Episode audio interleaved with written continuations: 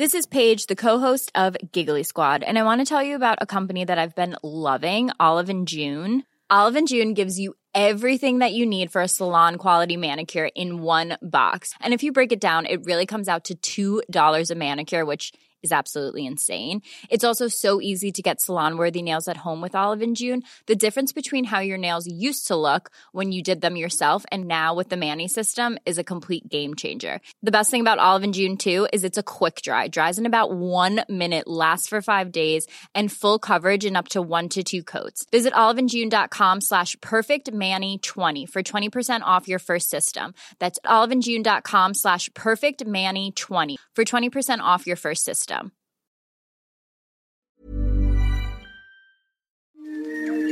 This is an R N Z podcast.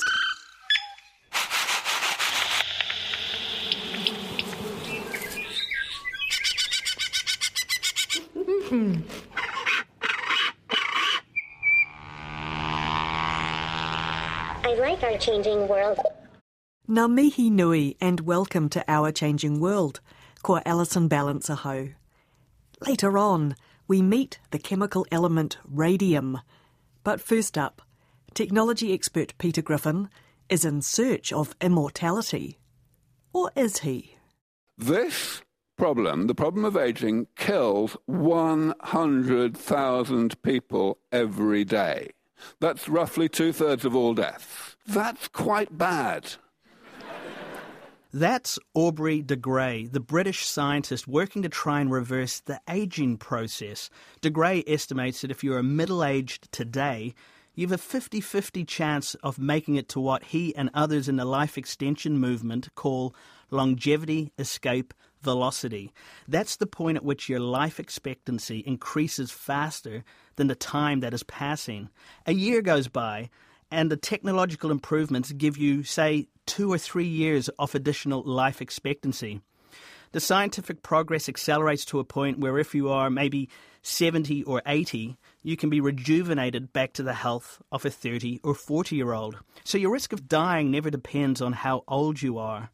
De Grey thinks that when humans reach this point, they could live for a thousand years or longer. How does he propose getting us there? He compares aging to a car wearing down due to damage. Eventually it will break down completely if it isn't repaired. If we can avoid that in the body by repairing our biology at a molecular and cellular level, maybe we can slow or prevent the physical decline that comes with aging. It's a bold idea that has captured the minds of some Silicon Valley billionaires, such as Peter Thiel, who in two thousand eleven became a New Zealand citizen. The, the big theme that I think we could be spending more on is solving the question of aging. Is can we treat aging itself like a disease that can be uh, slowed or possibly reversed? And um, and I think we've not even scratched the surface in asking questions about it. I think most of us deal with aging, deal with death, through a combination of acceptance and denial. We, it's going to happen to us, nothing we can do about it. Denial, it's going to happen to other people, it's never going to happen to me. Uh, and this sort of schizophrenic attitude, uh, I think, uh, is sort of very enervating. And uh, instead of acceptance or denial, I think we should be fighting it. The problem is that despite progress with stem cells and new gene editing tools and the billions that Thiel and others in Silicon Valley can throw at this, we are several breakthroughs away from gaining immortality. That's why some futurists, such as the inventor Ray Kurzweil, see digital technology getting us there faster. What if we just download our consciousness into computers and live virtually or in the silicon brains of robot bodies? Now we can actually seriously talk about a scenario where we will be able to extend our longevity indefinitely. Uh, we're going to get to a point ten, fifteen years from now where we're adding more time than is going by to our remaining life expectancy. We're going to be able to overcome disease and aging. Most of our thinking will be non-biological. That'll be backed up. So if part of it gets wiped away, you can recreate it, and we'll be able to extend our lives indefinitely. I'd rather use that word than forever. Kurzweil and de Grey plan to have their bodies cryogenically preserved, basically put in the deep freeze when they die in the hope that they'll one day be able to be reanimated when the technology is available to do so. But what does this all mean for us as human beings? What happens when a small number of super wealthy, the immortal one percenters, get to live forever because they can afford life-extending treatments? What is human existence when your consciousness exists only on a computer server? To find out, I went to Christchurch to talk to a social scientist who's been thinking about exactly these issues. My name is Amy Fletcher, and I'm an associate professor of political science and international relations at the University of Canterbury, and my specialist area is science, technology, and environmental policy. Amy, you've been looking at the effort in Silicon Valley to sort of reverse engineer the aging process, see how it works in the aim that they can make us live longer. What got you interested in this? Well, biotechnology policy and biomedicine is my key specialist area within science and technology, and I've just finished up a long-term research project on de-extinction. So when you look at the questions around or the controversies around bringing back, say, a woolly mammoth, you almost invariably get into questions about what is the boundary between life and death. Does that have any implications for human health? So even though they're two separate research areas, there's some conceptual and technological overlap that I find quite interesting. Because we've seen some of the biggest names in Silicon Valley, Elon Musk, the, the founder of Tesla. We've seen Peter Thiel, who's a, a New Zealand citizen who founded PayPal, is a billionaire, has lots of money to put into this. Google with Calico, uh, its subsidiary, working on this sort of technology. What's the motivation in putting all of this money from Silicon Valley into these sorts of technologies? I think there's probably several motivations. I mean, part of it, of course, is that if you could find the cure for aging, you would probably make an extreme amount of money. That would be a very popular product. I also think, though, that that generation of Silicon Valley billionaires, they are hitting middle age, maybe a little bit older, and they're very used to a great deal of success in the things they try to accomplish. So they bring that same engineering mindset, that notion that if we just think about the problem long enough, we can solve it. And if we put money and smart people on the problem, we can cure aging. So I think it comes out of a particular optimism around the possibilities of technology. Ultimately, this is going to be treatment for the wealthy, at least initially, isn't it? If they can even pull it off. Probably. I mean, like all technologies on the private market, it would likely roll out to the wealthiest first. The hope would be that you could scale that up and mass market it and make it more of a traditional consumer product. But you're right. I mean, the benefits won't accrue to everyone should it happen. You know, they'll accrue to people at different levels economically. You have the people like um, Peter Thiel and the futurist Ray Kurzweil, who, who very much wants to prolong his life now, be as healthy as he can in the hope that he will be around when these technologies exist. But the reality is that when these technologies do exist, at least in the early years, there's going to be huge inequality, isn't there? There's going to be people who can afford it. There's going to be billions of people who can't afford it and have more traditional treatments. But is there, do you think, an altruistic sort of aim in, in all of this? You, the likes of Mark Zuckerberg talked with Facebook about connecting the world. He wants everyone to be connected to information on the internet. That's why he's given away um, cell phones and Africa, for instance. Is there an element of that, do you think? I think it's easy to get a bit cynical about Silicon Valley. And certainly you can't be naive about Silicon Valley. They definitely are looking for that next big disruptive breakthrough. And there are people who have risked a lot of money and want to see a return on that investment through anti-aging or life extension. But again, if you stand back from that, I would expect there are people who sincerely think that if not necessarily conquering death, then contributing to healthier, longer lifespans is actually a contribution to make to society. So I'm sure, as with all things in Silicon Valley, it is a mixture of big aspirations, big profit potential, and then probably some people who genuinely think they would be helping the world. So what do we know about the main areas of fundamental research that's going on? I've heard about this so-called young blood uh, science that, that's been parodied a little bit, um, but some people are taking that seriously. What do we know about that one?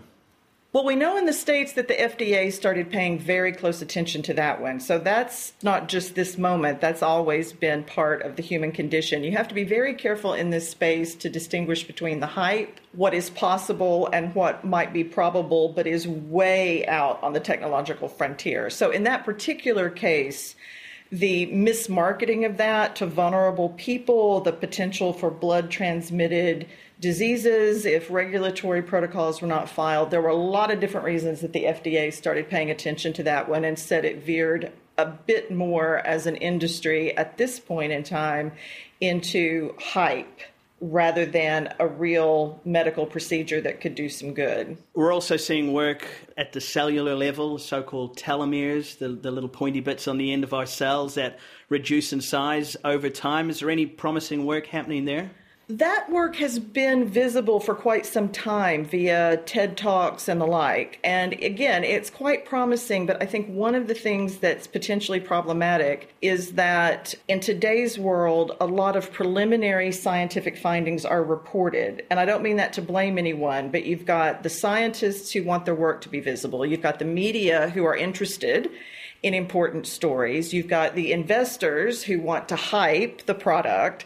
So in the case of telomeres, there was some very interesting findings about how that affects aging and the relationship between ongoing stress, shortened telomeres, and aging. But usually with biotechnology, it's a lot harder to get to a scalable product that you can actually take to market in a safe way. So we're still very far from any kind of applicable breakthrough, would be my understanding of where the science is right now. And that's probably applicable also for the gene therapies. We've heard a lot about this. We've got gene editing technology very advanced now. What are you seeing in that space? I know people like George Church and um, some of the people involved in the Human Genome Project, Craig Venter, people like that are interested in this area. It is fascinating. The ability, you know, sort of our collective ability to manipulate genomes has increased exponentially in a very short amount of time. So CRISPR, as a breakthrough, I speak as a social scientist, but as a breakthrough, CRISPR is more efficient, less expensive, and it lets people who know what they're doing edit genes in a very effective, controllable way. But as with all things biotech, it always ends up more complicated than you potentially anticipate. So we know we had the case in China where a doctor went ahead and used CRISPR to modify a human embryo to reduce its vulnerability to H I V. But we're already seeing in that case, which caused major ethical controversies around the world, you can improve one area, but then that can potentially have a cascading effect that can cause illness or disease or problems in other areas. So we're such a complex organism that these things do show great promise. We're much farther along than we were, say, in nineteen fifty-three, but it always ends up being more complicated and a much longer road than usually we're told when these stories first break. So the fundamental stuff, yeah, is it, we're probably a short way into a, quite a long journey to achieve some of these. But there are things now that doctors are prescribing, things like, you know, fasting regimes, um, drugs and diet control to try and prolong your life. And some of this has proven to be relatively effective. But what are you seeing in the stuff that's happening now? Is there a really good evidence base underpinning some of it? There are people that are using exercise, massive vitamin supplements, fasting. So you're right, there are a group of people who are pursuing these things and they may have an effect over time. What I'm interested in, coming at it from the ethical and cultural perspective, is that even in order to do a proper fasting diet, you do have to have a fairly organized life. You have to have a certain access to, you know, you can time it, you can control when certain things are happening. It's sort of like the Fitbit phenomenon where you keep such rigid, you know, records about the exercise you're doing and your pulse rate and all of those things. It's not that those are not potentially hopeful things to do, but I think the question is, can most people with a normal kind of very jam-packed life with a job and kids and bills to pay and just all the things that stress people out in our modern world, can they actually harness those regimes over the long haul? I think that's very hard for most people to do. Yeah, how realistic uh, is that for people living a, a modern life? And then the billions of people who just realistically can't live that lifestyle. Exactly. They're, they're, they're not getting the right nutrition day to day anyway. And so there is that issue I guess we'll have to grapple with as this becomes more realistic scientifically, is what are the implications for society in general here? It's, it's going to throw up some really philosophical questions about what it is to be to be old, to be middle-aged forever, potentially, if you're living to one hundred fifty or, or longer. How's it going to change our perception, you think, of what it's like to live? I think that's where it gets very interesting, because science is important and there's some very talented people working on these questions. Where I really think it starts to matter, in a sense, is how it's going to affect individuals, their families, their communities, and the larger society. So, on the one hand, as long as nobody's made worse off, we already accept variation, socioeconomic variation in terms of health, in terms of average lifespan, and a host of other things. So one group being better off, you could potentially argue, as long as nobody's made worse off. But that's where it gets complicated, because if certain people are living, say, let's say double the average lifespan, let's say to one hundred fifty, becomes feasible. Well, that is such a would be such a massive extension. It would require much longer work spans. It would require much longer access to retirement funding. We'd have to deal with the question of ageism. We'd have to look at the education system. We'd have to look at, you know, staggered careers and people changing careers. So you're right. I mean, even if it stays in the realm of the hypothetical, if we even manage to push healthy aging out to, say, one hundred ten or one hundred twenty, for a relatively large number of people, it has cascading effects all through the economic and the social system. Yeah, and look, by twenty-one hundred, uh, the U N predicts we'll have eleven point two billion people on the planet. If maybe a billion of the lucky ones are living to two hundred or, or longer, what's that going to mean literally for the sustainability of the planet? Exactly. You've got the question of if someone's living double the normal lifespan, particularly if they come from a wealthy country where the climate footprint is already high, is it fair in a certain collective sense for that person to get to double? And we know how you're going to have to change people's behavior. And it could end up, you know, maybe a perhaps dystopian scenario, that the same technological progressivism, the technological freedom that causes us to push these boundaries, well, we could end up in a situation where we then have to look seriously at limiting the number of children that some people could have. While this is hypothetical, and while the science is in a really interesting, you know, degrees of how much into the future we're talking about, there are some important questions that we need to be thinking about now. I think even if we leave the radical age extension and the immortality questions to the side, if we do manage to reach a healthy ninety on average, or a healthy one hundred ten, or even a healthy one hundred twenty, that would have massive effects and implications for the economy, for society, for retirement, for families. And that's where I think the questions get very interesting. Now, there's a, another sort of fork off research very much in vogue in Silicon Valley at the moment, less focused on the biological science and more on what they call the human brain uh, computer interface. So people like Ray Kurzweil suggest that maybe the future solution is to upload our consciousness into computers so that we can live forever. What sort of questions does that throw up for you?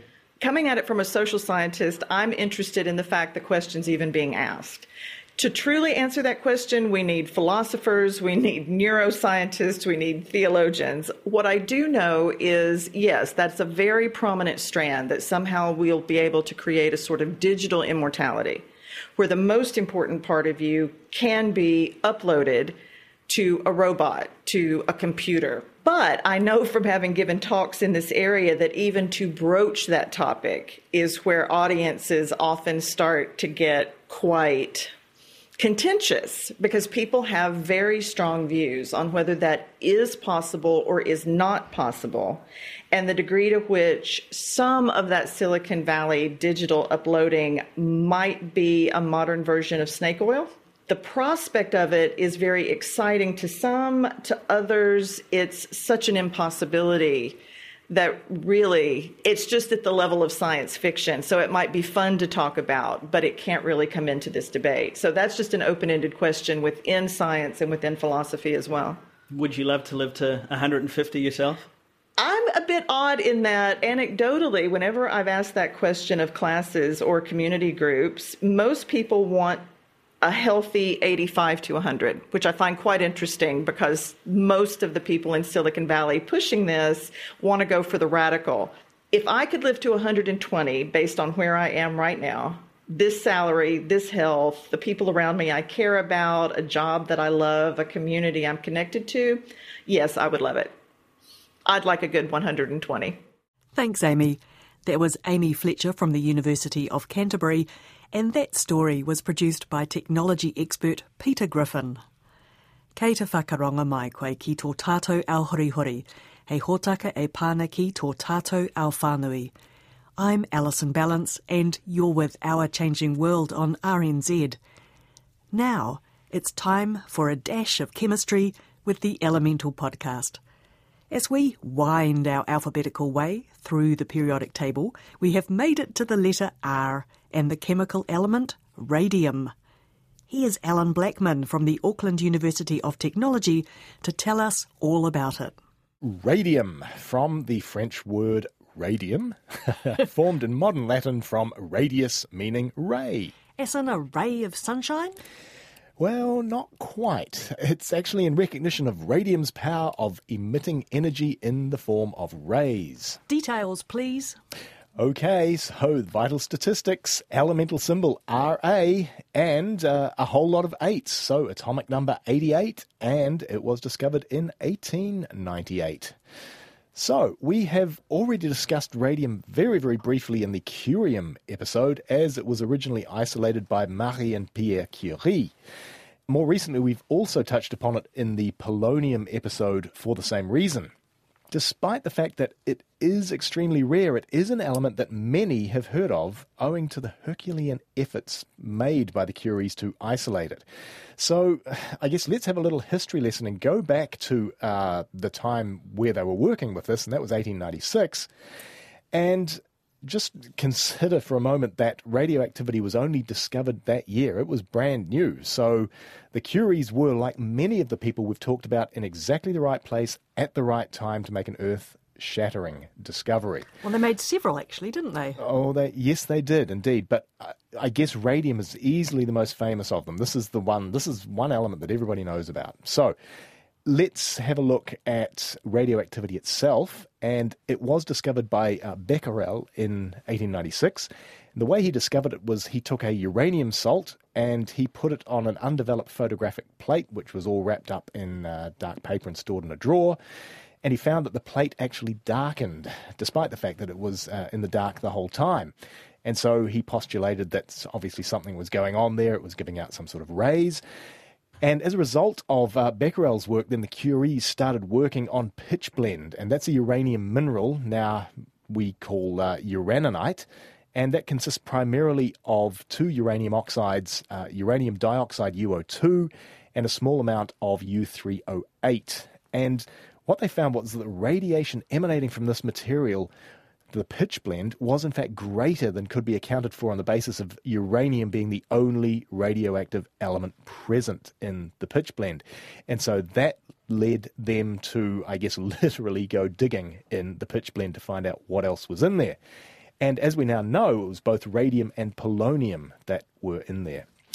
This took them sort of a couple of years of work to identify radium, and they got there in eighteen ninety-eight. And then they started going on the big scale, and they processed literally tons of pitchblende to end up with, in the year nineteen oh two, exactly zero point one two nine grams of a mixture of barium and radium chloride, in which around one atom in a thousand was radium. So they'd finished that, and this whole discovery formed the basis of Marie's PhD thesis, which was submitted the following year in nineteen oh three. Needless to say, I guess, because radioactivity was a new phenomenon, its dangers were not at all well known. And um, so people were getting and studying this stuff and doing things that we wouldn't dream of doing today with, with no radioactive protection at all.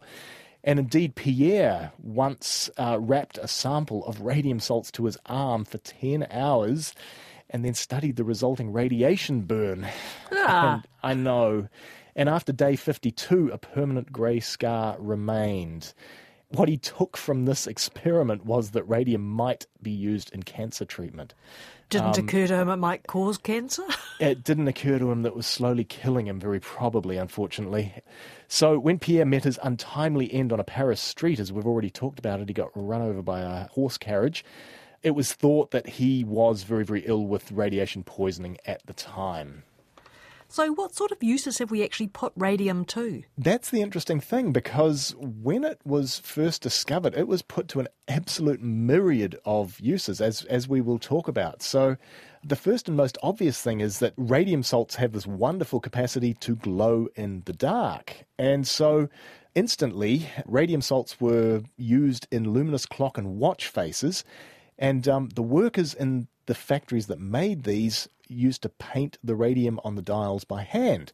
And not too surprisingly, many of these workers came down with radiation poisoning. And uh, the most infamous examples uh, were the radium girls, and they were encouraged to point the brushes with their lips to stop them going out of shape. Uh, they were told to lip, dip and paint the radium on these dials. Ooh. So, not surprisingly, a lot of them started getting sick, and some dying workers sued their employer in nineteen twenty-seven and won. Like all court cases, uh, it was appealed a total of eight times, and it went all the way to the U S Supreme Court, and they actually did refuse to hear it, uh, but that took ten years to get there. And sadly, radium was still being used on luminous watch dials until the late nineteen sixties, the only difference being that the workers were told not to lick their paintbrushes. God help us. And then radium was replaced by promethium, uh, as we talked about a couple of episodes ago, and then still later by tritium. For a while, radium was promoted as having life-giving properties, wasn't it? Yeah, that's the thing. All these mysterious rays were thought to be good for you. So uh, because of that, radium was added to things like water or coffee or beer, most disturbingly face creams, um, before it was finally figured out that it was bad for you. And this is an absolute tragedy. A very famous case of radium poisoning was that of a guy by the name of Aben Bayers, and he was a U S steel magnate. Uh, he believed in radium so much that he drank radium-infused water every day for around four years, and not surprisingly, he ended up with cancer of the jaw and very, very bad radiation sickness, and that ended up sadly killing him. What makes radium so poisonous to us? Well, it's very, very dangerous because of its position on the periodic table. It is in group two of the periodic table. It's a metal. And another element that appears in group two is calcium. And uh, hopefully, as listeners know by now, uh, elements that appear in the same group have similar chemical properties. And so therefore, to the body, a radium atom does look a little bit like a calcium atom. And so therefore, if you do ingest radium, it will localize in the bones. It'll stay there, and then its radioactivity will do you nasties. Well, thank goodness we're no longer sipping or soaking in radium water. Uh, do we actually have any safer uses for it these days? Well, that's the funny thing. It is a really, really famous element, but it is rather devoid of uses these days. It'll never not be a famous element, though, will it? Hey, interesting fact, please. Okay, so the old non-S I unit of radioactivity was a thing called the Curie, and that was defined as the amount of radioactive material that had the same decay rate as one gram of the radium isotope radium two twenty-six. And that is, in fact, three point seven times ten to the power of ten disintegrations per second. That's thirty-seven billion disintegrations per second. And that really does sound like a huge number. Like that's, you know, that's thirty-seven billion. But let's put this into perspective by the fact that if we take that one gram of radium two twenty-six and wait for it to decay completely, that's in fact going to take sixteen thousand years decaying at a rate of thirty-seven billion disintegrations per second. And the reason why it's going to take sixteen thousand years is that in that one gram of radium, we have got around about two point six six times ten to the power of twenty-one atoms. Wow. Thanks, Allan. That was Allan Blackman from the Auckland University of Technology, juggling enormous numbers with consummate ease in the Elemental podcast. And you can find all the episodes of Elemental and all our other stories on the Our Changing World webpage, rnz.co.nz slash Our Changing World. Or find us on your favourite podcast app. If you'd like to get in touch, and we do love hearing from you, we are on Twitter and Facebook as R N Z Science. Thanks for your company. Until next time, it's good night from me, Alison Ballance. Kia pai tō pō. Botox Cosmetic, out of botulinum toxin A, F D A approved for over twenty years. So, talk to your specialist to see if Botox Cosmetic is right for you. For full prescribing information, including boxed warning, visit Botox Cosmetic dot com or call eight seven seven, three five one, zero three zero zero. Remember to ask for Botox Cosmetic by name. To see for yourself and learn more, visit Botox Cosmetic dot com. That's Botox Cosmetic dot com.